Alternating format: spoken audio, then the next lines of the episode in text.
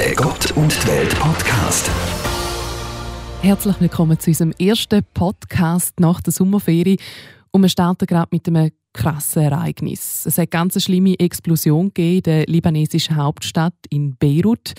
Ja, wir reden darüber. Das bin ich, Vanessa Kuppelt, Journalistin bei FM1. Und ich bin die Ines Schaberger, Religionspädagogin und Journalistin in St. Gallen. Ines, hast du die schlimmen Bilder gesehen aus Beirut? Ja, frisch aus den Ferien zurück, war ich total schockiert. Ähm, man kann es gar nicht in Worte fassen. Also diese riesige Explosionswelle und auch, wenn man sieht, wie viele Menschen jetzt obdachlos geworden sind. Also ein Viertelmillionen Menschen, das kann man sich überhaupt nicht vorstellen, was da passiert ist. Also ich habe noch nie in meinem Leben so etwas gesehen, muss ich ganz ehrlich sagen. Du hast schon gesagt, eine Viertelmillion Einwohner obdachlos. Wir haben über 100 Tote, über 5000 Verletzte. Das Ausmaß ist Wahnsinn. Und ich glaube, wir werden erst in den nächsten Tagen und Wochen begreifen, was es wirklich bedeutet. Was wir jetzt, Stand jetzt auch noch nicht wissen, ist, was ist die Ursache. Man sagt, es ist eine grosse Menge von Ammoniumnitrat explodiert. Das braucht man für Dünger und Sprengstoff. Effektiv bewiesen ist das aber noch nicht. Wir reden heute mit jemandem, der von dem Ganzen betroffen ist. Und zwar ist das Grace Specker. Sie lebt in St. Gallen, ist Libanesin und Religionslehrerin. Hallo Grace, schön bist du da. Danke, dass ich da sein darf. Grace, wie geht es dir aktuell? Also sehr schlecht. Sehr traurig. Auch wenn ich nicht dort wohne, ich bin sehr, gleich sehr betroffen.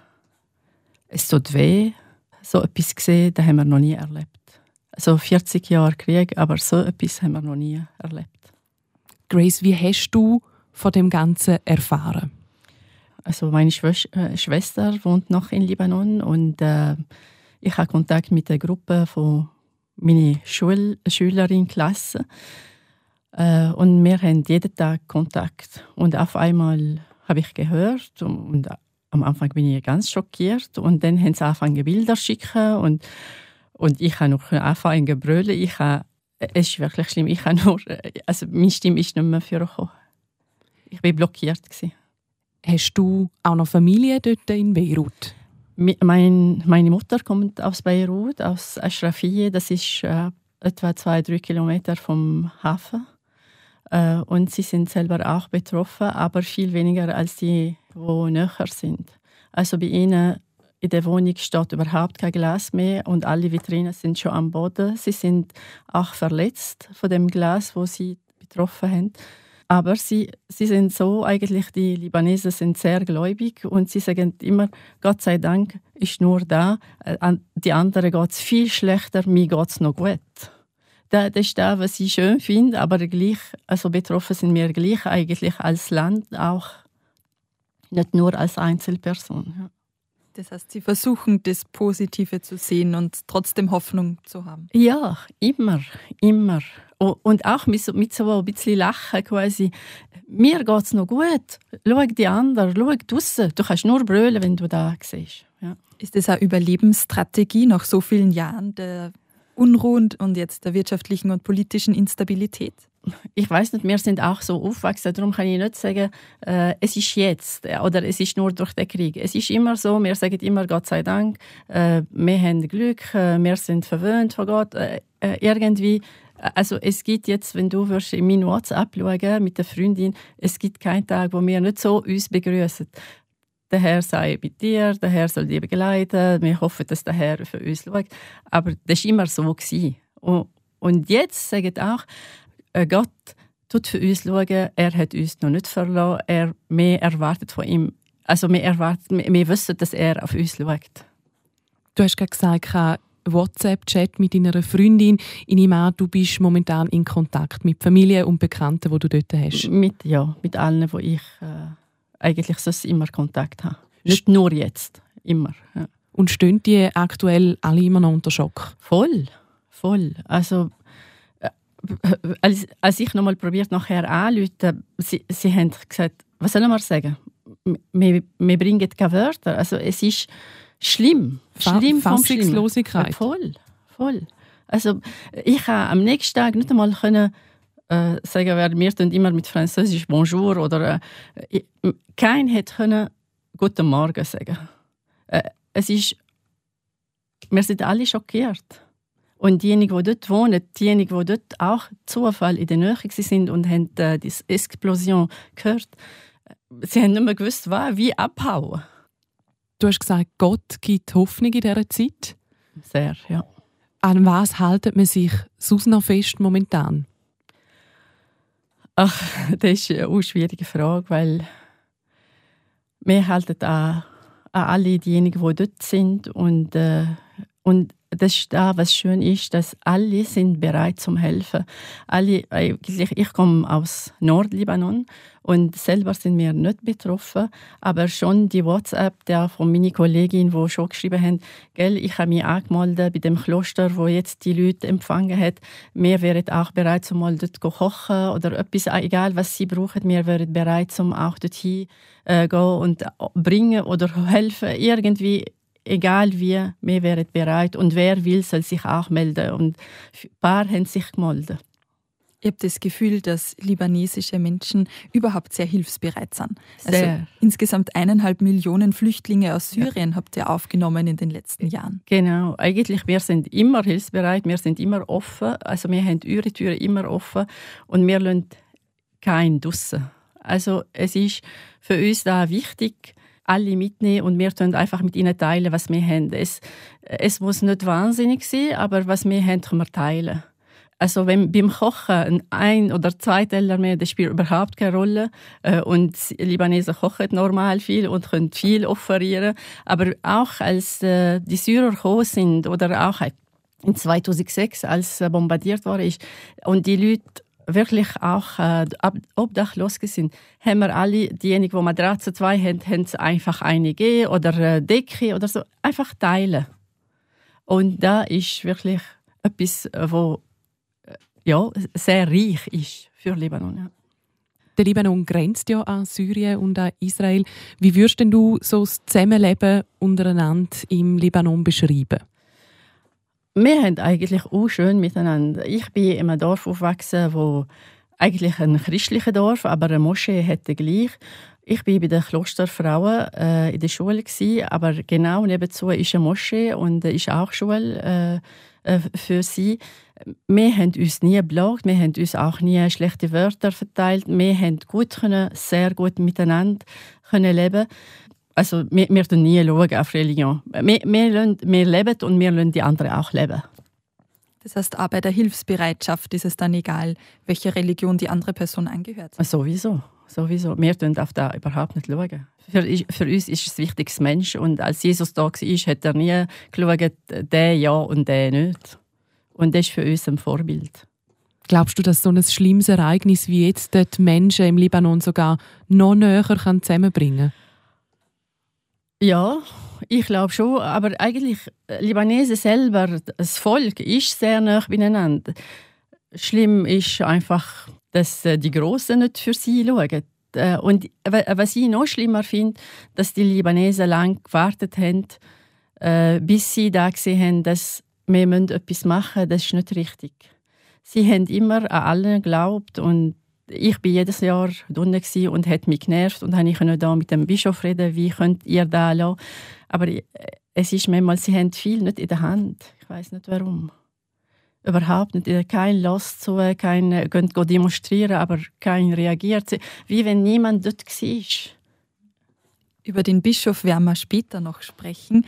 Ich habe so den Eindruck, dass wichtige Entwicklungen und Veränderungen verschlafen worden sind. Ja. So wie auch jetzt im Fall der Explosion. Ja das hat ja schon Jahre dort gelagert. Eigentlich genau. hätte man das überprüfen müssen. Genau, genau. Und ich habe auch eigentlich, wie ich gehört habe, ein paar Leute haben reagiert und haben gesagt, wir müssen hier weg, das ist gefährlich und das ist Mitte der Stadt. Eigentlich der Hafen ist ein sehr ähm, ein spezieller Punkt für Libanon. Das ist der größte Hafen für uns. Und kein hat etwas gemacht. Kein hat etwas gemacht. Und Herrscht eine grosse Wut auf die Regierung? Ja, schon lang, schon lang. Und dann kommt so eine Explosion und dann ist äh, noch eine größere Katastrophe. Was sagen denn jetzt deine Freunde und Verwandte, wenn die in Beirut bleiben? Nein, schon lange eigentlich. Ich denke, die Jüngeren sind viel fort. Viele, die studiert haben, sind weg von Libanon. Also ich meine, wir sind vier äh, Töchter, also Geschwister. Nur eine ist in Libanon, aber die Kinder sind auch alle außerhalb von Libanon, weil keine Stelle haben. Alle haben studiert, aber Stelle hat kein. Und das sind sie, also ich habe meine Kolleginnen, die meisten ihre Kinder sind auch außerhalb von Libanon. Und jetzt diejenigen, jetzt, die gleich alt wie ich sind, sagen, wir möchten überhaupt nicht da bleiben, egal wo. Mein Cousin sagt, nach Australien. Ich sage, hey, warum so weit? Er sagt, ich will überhaupt nicht mehr zurück. Überhaupt. Sie sind so enttäuscht, weil kein lässt zu und kein hilft und kein ist bereit, um etwas zu ändern. Du selber bist vor 32 Jahren in die Schweiz gekommen, stimmt das? Mhm. Warum bist du weggegangen? Ich habe meinen Mann in äh, Libanon kennengelernt. Er ist eigentlich ein Schweizer, aber meine Schwiegereltern waren 40 Jahre in Libanon. Mein Mann ist auch in Libanon geboren, aber durch den Krieg musste er zurück in der Schweiz, aber meine Schwiegereltern sind dort geblieben. So ist mein Mann immer wieder in den Ferien nach Libanon gekommen und äh, so ein reiner Zufall haben wir uns kennengelernt und zwei Jahre später entschieden zum heiraten. Gehst du ab und zu noch zurück? Ich gehe immer sehr gern zurück und äh, jedes Jahr. Und wenn ich nicht gehe, äh, würde ich vermissen, wenn ich nicht, nicht mehr darf gehen. Es ist für mich wichtig. Äh, ich komme auch äh, mit voll Energie, dankt. Irgendwie tut mir einfach gut mit den Kolleginnen, mit der Familie, mit allen Verwandten. Auch wenn nur schnell hoi, hoi, hoi, tut mir einfach gut. Und nicht nur ich, ich gehe jedes Mal mit der ganzen Familie und meine Kinder, so wie mein Mann, also alle kommen gerne mit. Was vermisst du am meisten, wenn du in der Schweiz bist?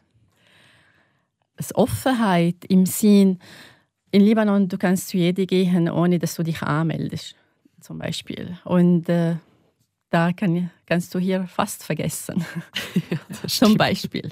Und auch, dass, äh, klar, in Libanon ist auch schön Wetter meistens und durch das sind viel, äh, die Leute sind viel außerhalb vom Haus und dann treffen sich und es ist äh, schon eine andere Ambiance. Also ich meine, meine Kinder sind da geboren und da aufgewachsen, aber sie gehen auch jedes Jahr sehr gern und haben das Gefühl, ist etwas speziell. Und ich, wie ich kenne, ist kein nach Libanon gegangen und traurig zurück. Meine Kinder nehmen auch Kollegen mit äh, und äh, sie sind immer stolz, dass sie dort sind und dass sie haben dürfen und das, was sie erlebt haben und wäre schade, wenn Libanon nicht mehr existiert, wie jetzt ist, wäre sehr schade. Ja. Bist du traurig darüber, dass die ganzen wirtschaftlichen Verhältnisse die Schönheit von dem Land überschattet? Ja, mehr als traurig. Also traurig ist vielleicht ein kleines Wort. Es tut auch weh und, äh, und manchmal, ich weiß auch nicht, wie helfen. Hilfe, du sprichst es gerade an. Gibt es denn Organisationen, die man könnte unterstützen oder hast du da Connections? Also Connections, ich, ich kann so sagen, meine Familie geht es ihr gut, äh, auch finanziell und diejenigen, die ich kenne, auch. Und darum, ich kenne wenig, die richtig so Hilfe brauchen. Aber ich weiß, dass viel hat, wo wirklich Hilfe braucht. Ich bin immer dagegen gewesen, um einfach so Geld zu schicken an eine Organisation, wo ich nicht genau weiß, wo das Geld geht, weil es ist, ich höre viel, dass das Geld abgeschickt worden ist, aber kein hat etwas gesehen und kein hat etwas gemacht mit dem Geld. Und ich sage immer, warum eigentlich muss ich Geld schicken, damit einfach nichts passiert. Also ich hätte ich habe eine große Familie jetzt wie auch jetzt in Beirut, wo betroffen sind. Wenn ich will helfen, würde ich gerne ihnen direkt helfen und nicht unbedingt jetzt Geld. Also ich, da bin ich. Aber ich bin froh um jedes Land, wo uns hilft und äh, tut schauen. Und ich hoffe, dass das Geld wirklich am richtigen Ort kommt und nicht immer unter die Armen. So. Im Nirgendwo verschwindet. Genau. Welche Rolle spielt die Kirche jetzt bei der Hilfe? Gehört die Caritas ist aktiv, stimmt das? Äh, sie sind alle aktiv, also wir haben Caritas und Rotkreuz, aber äh, wir haben auch jetzt alle Kloster, die offen sind, äh, alle Kirchen, die offen sind, zum Empfangen die Leute, die obdachlos sind, vom nicht nur Schlafen, Essen, alles, was sie brauchen. Und jetzt die Kirche, die Kirche hat einen Ausruf gemacht, dass die Leute sollen fasten und im Gebet sein für alle, die obdachlos und traurig und, und Leute verloren haben. Du bist in Kontakt mit dem Bischof in Ja. Beirut. Ja. Was erzählt er? ja, sind alle schockiert und traurig und äh, er ist, er ist der, der mir erzählt, dass jetzt alle Klöster äh, offen sind und äh, Kirchen und dass der Ausruf äh, gemacht worden ist. Äh, Für sie ist mehr als schlimm. Ist er auch direkt von der Explosion betroffen gewesen? Nein, auch Gott sei Dank nicht. Äh, aber er kennt viele, die betroffen sind, weil äh, er ist auch im Nordlibanon und die betroffen sind eher in Beirut. Welche Rolle spielt die Kirche auch bei dem, dass das Geld verschwindet? Also ist die Kirche auch Teil des Problems? Jetzt haben wir darüber gesprochen, wie sie hilft. Ja, eigentlich die, die Kirche kann auch nicht viel. Das ist äh, da. Äh, sie können selber, weil wir haben ein anderes Programm, wie, also wir da zahlen die Steuer auch für die Kirche, aber dort, da kennen wir überhaupt nicht. Wir zahlen überhaupt keine Steuer. Nicht nur für, nicht für Stadt, auch nicht für die Kirche. Und da, was sie zahlen, die großen Firmen, das ist wenig. Und die Pfarrer und so wie ich weiß, äh, sie sind immer unterstützt von allen Leuten. Also sie sind nicht reich im Sinn, dass sie können, ich weiß nicht was machen. Äh, nicht, dass ich wüsste, mindestens. Äh, aber wie gesagt, was wir haben, tun sie einfach teilen. Ich finde es schade auch, dass die Pfarrer oder Bischof und so auch nicht wahnsinnigen Einfluss auf die Regierung haben. Also sie haben auch nicht die Hand, um einfach etwas äh, ändern. Das heißt, du würdest dir wünschen, dass sie sie politisch einmischen zum Wohl der Menschen. Also zum Wohl der Menschen unbedingt. Äh, Und sie tun, sie probieren. Es ist nicht, dass sie nichts machen. Äh, Aber wie gesagt, ihr habt sicher gesehen, immer die Demonstration, was äh, immer wieder gelaufen ist oder gemacht worden ist.